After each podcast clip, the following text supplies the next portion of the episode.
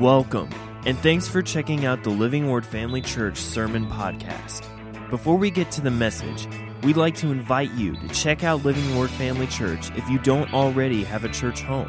For more information, you can check out our website at livingwordfamily.org. Uh, I, I, do I do believe it's going to be a pretty short message. We still probably be out of here before eight o'clock.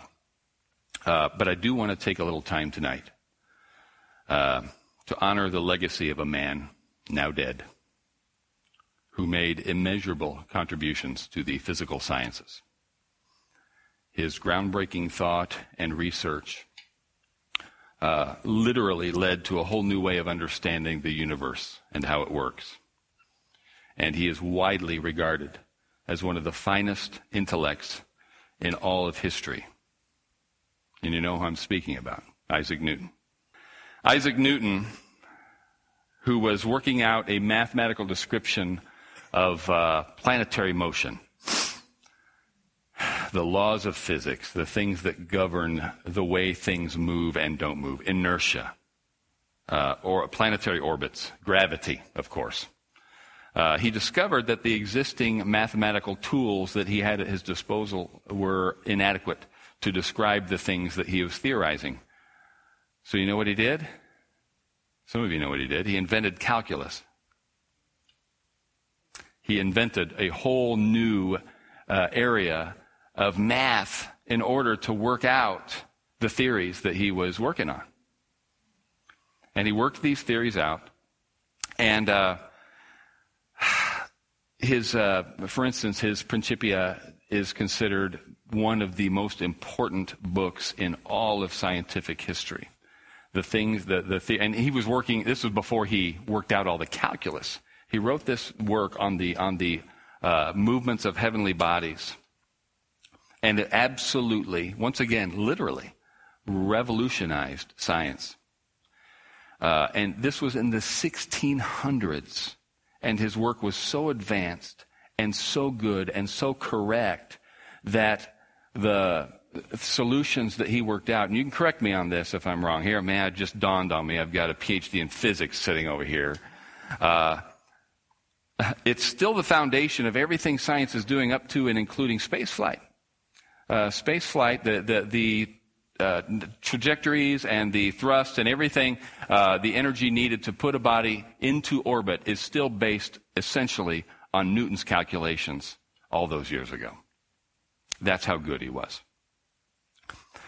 Newton was what they call a once in 500 years brain. They say once in 500 years does an intellect, intellect like that uh, come on the scene. He was also a Christian.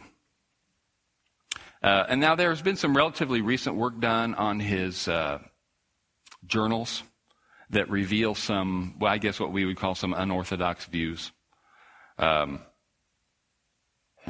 and this gets into the details, and, and some of it is, you know, some I, I, would have a problem with. It's not germane to what we're talking talking about tonight, because the point I'm trying to trying to make to you is, even though he might not have had what you and I would consider orthodox views on Christianity, he did. He was a confessing believer, and he not only was he a confessing believer, he considered that the core of who he was. He saw himself first as a believer uh, and as one whose job it was to tell people about God. And in doing the science and in doing the math, he felt that what he was doing was simply unraveling the mystery uh, and the means by which God sent, set the universe into motion. Here was what he wrote. He said, Gravity explains the motion of the planets, but it cannot explain who set the planets into motion. God governs all things and knows all that is or can be done. He wrote he also wrote books on prophecy. He tried to puzzle out the end times. And he always uh, maintained the attitude that his role as a scientist was subservient to his role as a believer. He really did feel that the contributions he was making was simply to explain to people how God did what he did. And he took delight in that and expected people to, uh, his readers to take delight in that, his students. Now, today, as many of you know, the world lost another great mind. Stephen Hawking.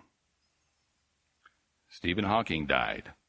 Uh, he held the uh, Lucasian Professor of Mathematics chair at the University of uh, Cambridge. This was a post once held by Newton himself.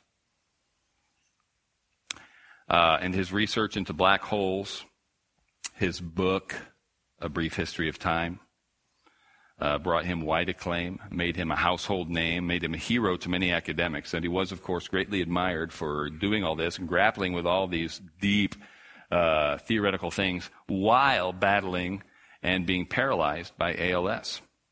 He is also considered one of these great minds. People talk about him. You can, you can just do a web search. Uh, who's the greatest genius? Scientific genius. And the three names that come up are Einstein, Newton, and Hawking. Uh, the guy was no slouch. But he made statements years ago as he's working through this stuff that led some, including guys like Ravi Zacharias, to say that they believed it was only a matter of time before Hawking himself came out as at least a theist, which is one step closer to being a Christian the, the, the, thing, the statements he was making and the work he was doing, many believed, uh, indicated that he was coming to the conclusion that the only real explanation for the origin of it all, you, you understand, when he says he's going to come out as a theist, he's not going to say, I don't understand any of this stuff, it must be God. He's saying, I understand this much, and therefore the only explanation must be God. This is what many people were expecting him to do because of some statements he had made, because of some work he was doing. And so, uh, you know, and backing up here, there, there has been, there, there continues to be some great work in mathematics and in cosmology uh, that points to the conclusion that the most reasonable expl- explanation for the existence of the universe, uh, as we know it, is that it was created.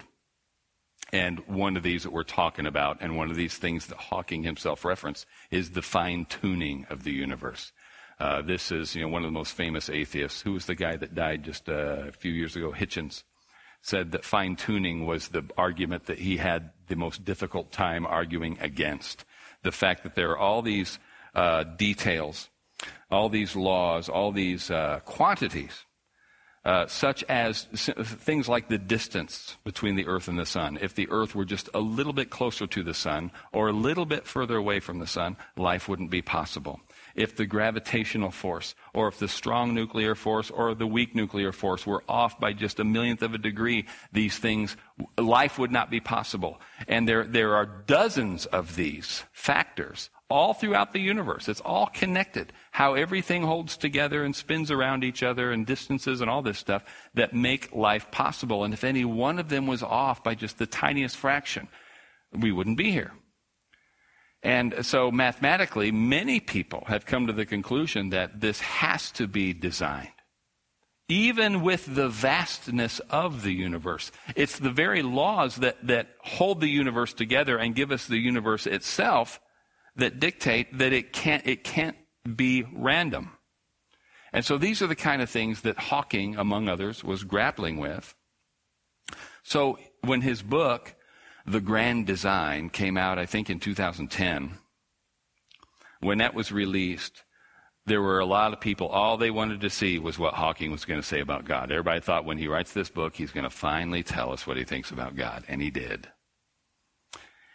And uh, where he landed on that particular subject, sadly, was that God is not necessary for the universe to exist. I tell you this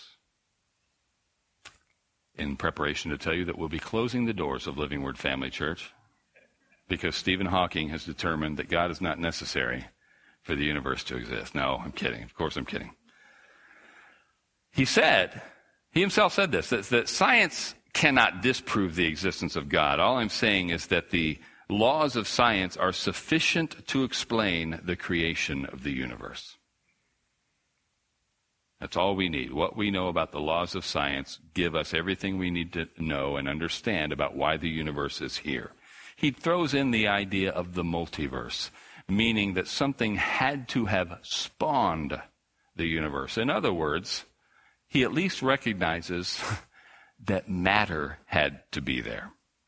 This goes back, I'm just going to bore you with just for just a second because we do have time, with something that's called the Kalam cosmological argument, which simply says this anything that has a beginning has a cause. Anything that has a beginning has a cause. And this is widely accepted. If something started, something started it. And so when we talk about the Big Bang, a lot of creationists think, oh, Big Bang, that's evolution, that's, that's anti God. No, it's not. It's a beginning. It means the universe has a beginning. People didn't always believe that. The steady state theory, the universe just always was. It was just always there. Now we see, uh, you know, the, the, the, as we, you know, the observations we make, the astronomical observations we make, see that everything's moving away from everything else, and we measure these distances as best we can. And it indicates that everything at one point seemed to be all close together. And the Big Bang indicates that there was a beginning. And therefore, if there was a beginning, something caused it. And what's our explanation? You know, I love there used to be a t shirt that says, I believe in the Big Bang. God said, God spoke, and bang, it was. And that might be a simplistic way of expressing it, but I buy that. There was a beginning, and the beginning was the Word of God. In the beginning was the Word. But there was a beginning. That's a huge deal. And it's interesting that science backs that up. And Hawking himself recognizes there's a beginning to the universe, but he's saying, well, it was kind of a bubble, an offshoot of another universe. Well, what's that? What's the first question that comes into your mind? Where did that universe come from? There had to be a beginning. And once again, people say, well, okay, then you're saying God caused it. Where did God come from? God doesn't have a beginning. Only that which has a beginning has a cause. God has no beginning and no end. It's one of the things that defines him. He's eternal. So, anyway, this disappointed a lot of people. And not just Christians, by the way. There were a lot of other scientists, non believing scientists, who were disappointed with the. Uh, the quality of the science in uh, the grand design by Hawking. Here's where I'm going with all this. Well, it's not where I'm going with all of it. Let me, here's where I'm going with what I've said so far. If you are waiting for somebody like Stephen Hawking to confirm for you the existence of God, or for that matter, if your faith is shaken because somebody like Stephen Hawking says that God is not necessary for the universe to exist, there is something missing. There is something wrong with your relationship with God. I'm going to do this again. It's probably the third, I think it's the third. It might be the fourth time I've quoted this poem by Francis Thompson uh, called In No Strange Land. And I just give you this brief background just so that you understand the last few uh, lines in this poem. Francis Thompson lived in, uh, when was it? Anybody know? I don't even know the dates. He lived in London. He was a drug addict. Uh, he hung out on the River Thames with uh, a number of uh, you, know, you, know, prostitutes, drug dealers, drug users, and uh, and Charing Cross Station, which was sort of like Times Square used to be before Disney and uh, Wilkerson cleaned it up. Uh, this was, this was the bad part of town, and but he was also a genius. He was he was an opium a- addict uh, but he was also a genius and uh, a great writer. And he wrote this poem that says, uh, let's see, how's it start? O world invisible, we view thee. O world intangible, we touch thee. O world unknowable, we know thee. Inapprehensible, we clutch thee. Does a fish soar to find the ocean, an eagle plunge to find the air? That we ask of the stars in motion if they have rumor of thee there. Not where the wheeling systems darken, nor our benumbed conceiving soars. The drift of pinions, would we hearken, beats at our own clay shuttered doors. The angels keep their ancient places, touch but a stone, and start a wing. Tis ye, tis your strange faces that have missed the many splendored thing. But when so sad thou canst not sadder, cry, and upon thy so sore loss, shall shine the traffic of Jacob's ladder, pitch twixt heaven and Charing Cross. Yea, in the night, my soul, my daughter, cry, clinging heaven by the hems, and lo, Christ walking on the water, not Gennesaret, but Thames. This, I've read this poem a hundred times, and I get goosebumps when I read it because it really speaks to me. And those opening lines, look, a fish doesn't have to think about where water is. An eagle doesn't have to know where air is. Why are we looking to the stars and seeking the opinion of those who view the stars to, uh, uh, to tell us whether or not there's a God when God Himself says, What? I am with you. Where is God? Out there? Yeah, He's out there. He's also right here. And He's right here if we're having a hard time believing in him, a hard time seeing, in, seeing him, that is our problem. And it's almost certainly because we are not listening. We want proof before we'll pay attention. Not we. I mean, we as a human race. Well, sure, you show me rock solid proof that God exists, and then I'll hear what you have to say about Jesus. And that brings us to Romans chapter 1. This is somewhere we're going to be in a few weeks on Sunday mornings. As you know, we're going to wrap up Acts and get into Romans. But you're going to get a preview tonight. I'm going to practice some self restraint and not, not read everything I want to read. Uh, we are in Romans chapter 1. I'm just going to begin in verse 18. For the wrath of God is revealed from heaven against all ungodliness and unrighteousness of men who suppress the truth in unrighteousness. Because what may be known of God is manifest in them, for God has shown it to them. For since the creation of the world, his invisible attributes are clearly seen, being understood by the things that are made, even his eternal power and Godhead, so they are without excuse. Because although they knew God, they did not glorify him as God, nor were thankful but became futile in their thoughts, in their thoughts, and their foolish hearts were darkened. Professing to be wise, they became fools, and changed the glory of the incorruptible God into an image made like corruptible man, and birds, and four-footed animals, and creeping things. Therefore, God also gave them up to uncleanness in the lusts of their hearts, to dishonor their bodies among themselves, who exchanged the truth of God for the lie and worshiped and served the creature rather than, rather than the Creator, who is blessed forever. Amen.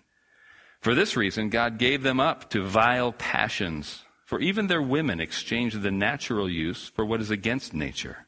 Likewise, also the men, leaving the natural use of the woman, burned in their lust for one another, men committing what is shameful and receiving in themselves the penalty of their error which was due. And even as they did not like to retain God in their knowledge, God gave them over to a debased mind to do those things which are not fitting, being filled with all unrighteousness, sexual immorality, wickedness, covetousness, maliciousness, full of envy, murder, strife, deceit, evil mindedness. They are whisperers, backbiters, haters of God, violent, proud, boasters, inventors of evil things, disobedient to parents undiscerning, untrustworthy, unloving, unforgiving, unmerciful, who, knowing the righteous judgment of God, listen to this, that those who practice such things are deserving of death, not only do the same, but also approve of those who practice them. You'll hear me say this again, but there's no way I can read this and not say it now. You'll hear me say this when we get to Romans chapter 1 on Sunday mornings. Romans chapter 1 is something you need to spend time in. As a believer living in the last days, this is the passage more than any other single passage that describes the world we live in. And that last verse really gets it. It's not just that people are doing bad things. It's that we live in a world that celebrates bad things. Literally, parades bad things. And don't think I'm thinking about one bad thing because I'm not. You, it, it's the media in general. But it's, it's not just the media either. It might be driving some of it, but it's life. And it's not just, well, these things, it'd be better if we didn't do these things. Right there. The people who do these things, according to the law, now keep in mind, Paul is building up here in the first few chapters. It's a dark, scary picture, but it's under the law. The message Paul is getting to is grace. He's preaching the gospel of Jesus Christ, but he's preaching that the gospel is necessary, that the gospel, Jesus Christ's death and resurrection was necessary because man was so sinful. So what's he say? These things that the whole world is not just doing but celebrating, those who practice them are worthy of death. That's the Bible. And here we are celebrating them. We think it's great. Now, that's really not where I'm going tonight. That's, a, that's the preview part. I want you to go back to verse 18 again. I'm going to read it just a few verses. For the wrath of God is revealed from heaven against all ungodliness and unrighteousness of men who listen to this, suppress the truth in unrighteousness. That's, I want you to highlight that, underline it, something, make a little mark in the margin, because that tells us a lot. It's not ignorance, it's suppression of the truth. I am so dedicated to my unrighteous ways that I am going to suppress the truth that conflicts with my unrighteous ways. Because what may be known of God is manifest in them, for God has shown it to them. Manifest in them. I take this verse to mean that there is something inside every man that simply knows there is a God. I'll come back to that in a minute. For since the creation of the world, his invisible attributes are clearly seen, being understood by the things that are made, even his eternal power and Godhead, so that they are without excuse. What's he saying here? I think he's referring to two different things the inward witness and the outward witness. He's saying that what is inside us responds with belief in God if we are honest and if we are right, right in heart we are what we are responding to is the clear, the obvious truth that what we are seeing around us is created.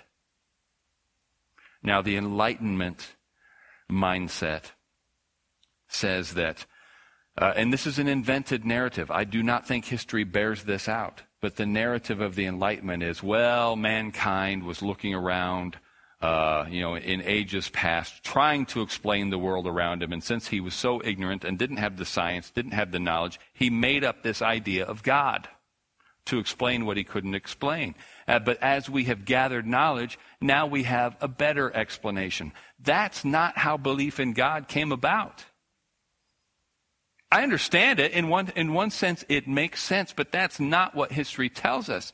The belief in God was there from the beginning, and there is a strong, uh, for those of you, and I know it's a handful of you, uh, and I'm, I do not say that insulting. I only have, I can only go so far with this stuff. I like popular apologetics.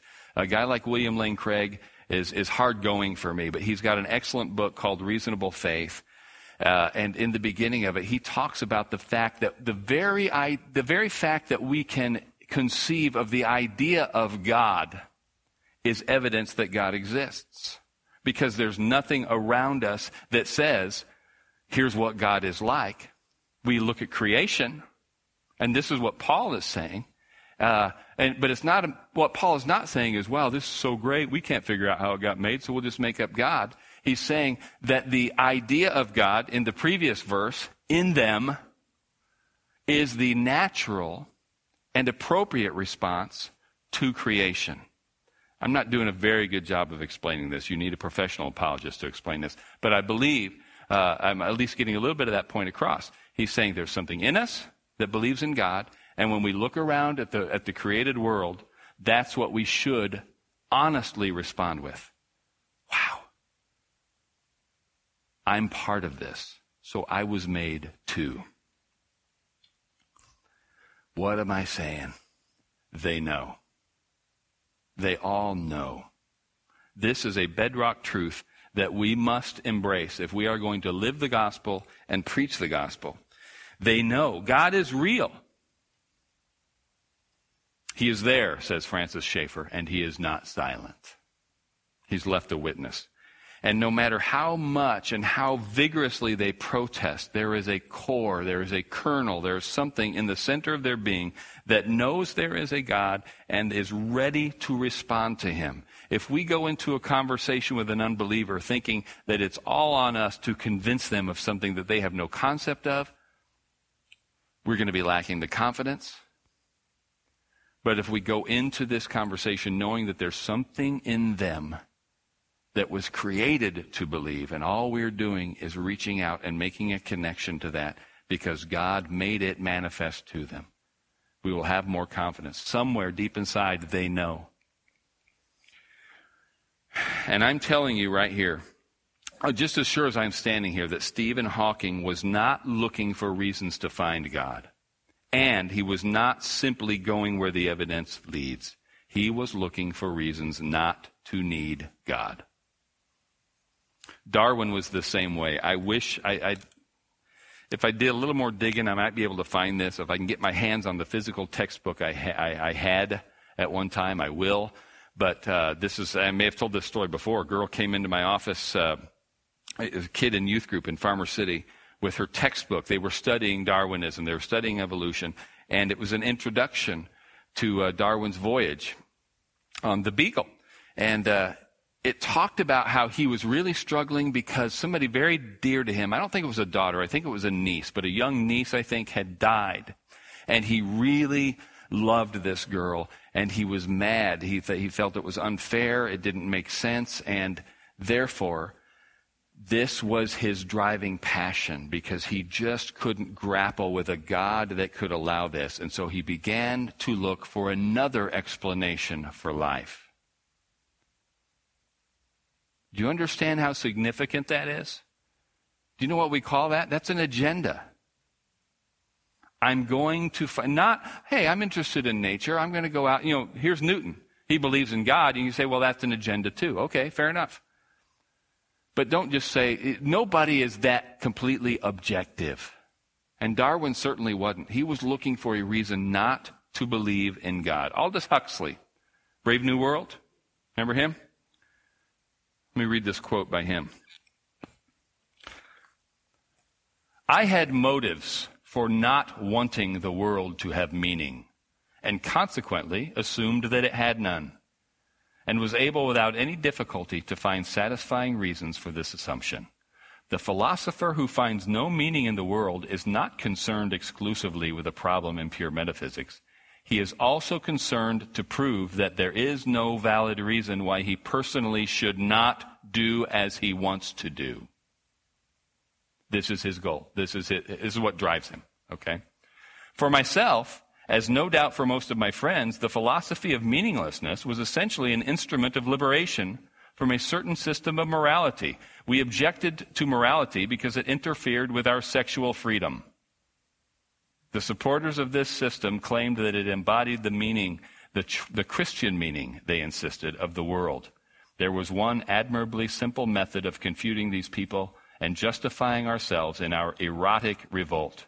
We would deny that the world had any meaning whatever. That's a pretty honest statement. Can I boil this down into a sentence? I wanted to have as much sex guilt free as I possibly could, so I purposely decided there was no God.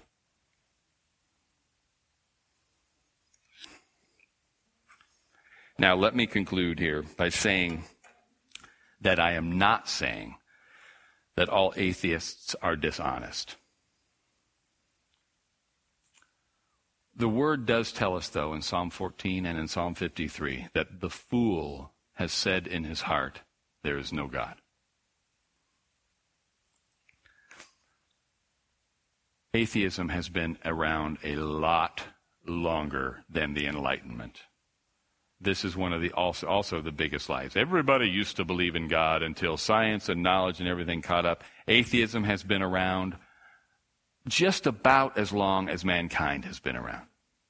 And the Bible bears this out. There were atheists in David's day. There were atheists long before David's day. And he writes about them. Atheism is a product of foolishness. Romans 1, uh, where is it?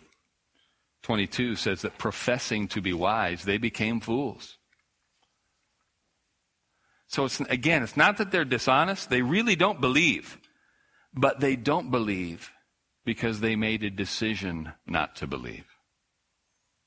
You know what I'm saying? They want to live a certain way, and so they on purpose adopt a belief system that allows them to live that way. But I am convinced that still, somewhere, deep down inside, there is a moral core, then they know there is a God. I also know I'm talking to a room full of believers. So what's the point in all this? Praise and worship team, you can be coming up here. As I mentioned to the men the other night, apologetics rarely converts anyone. But it is good to have an answer. It's good to have a defense. Not just for their sake, but for our sake.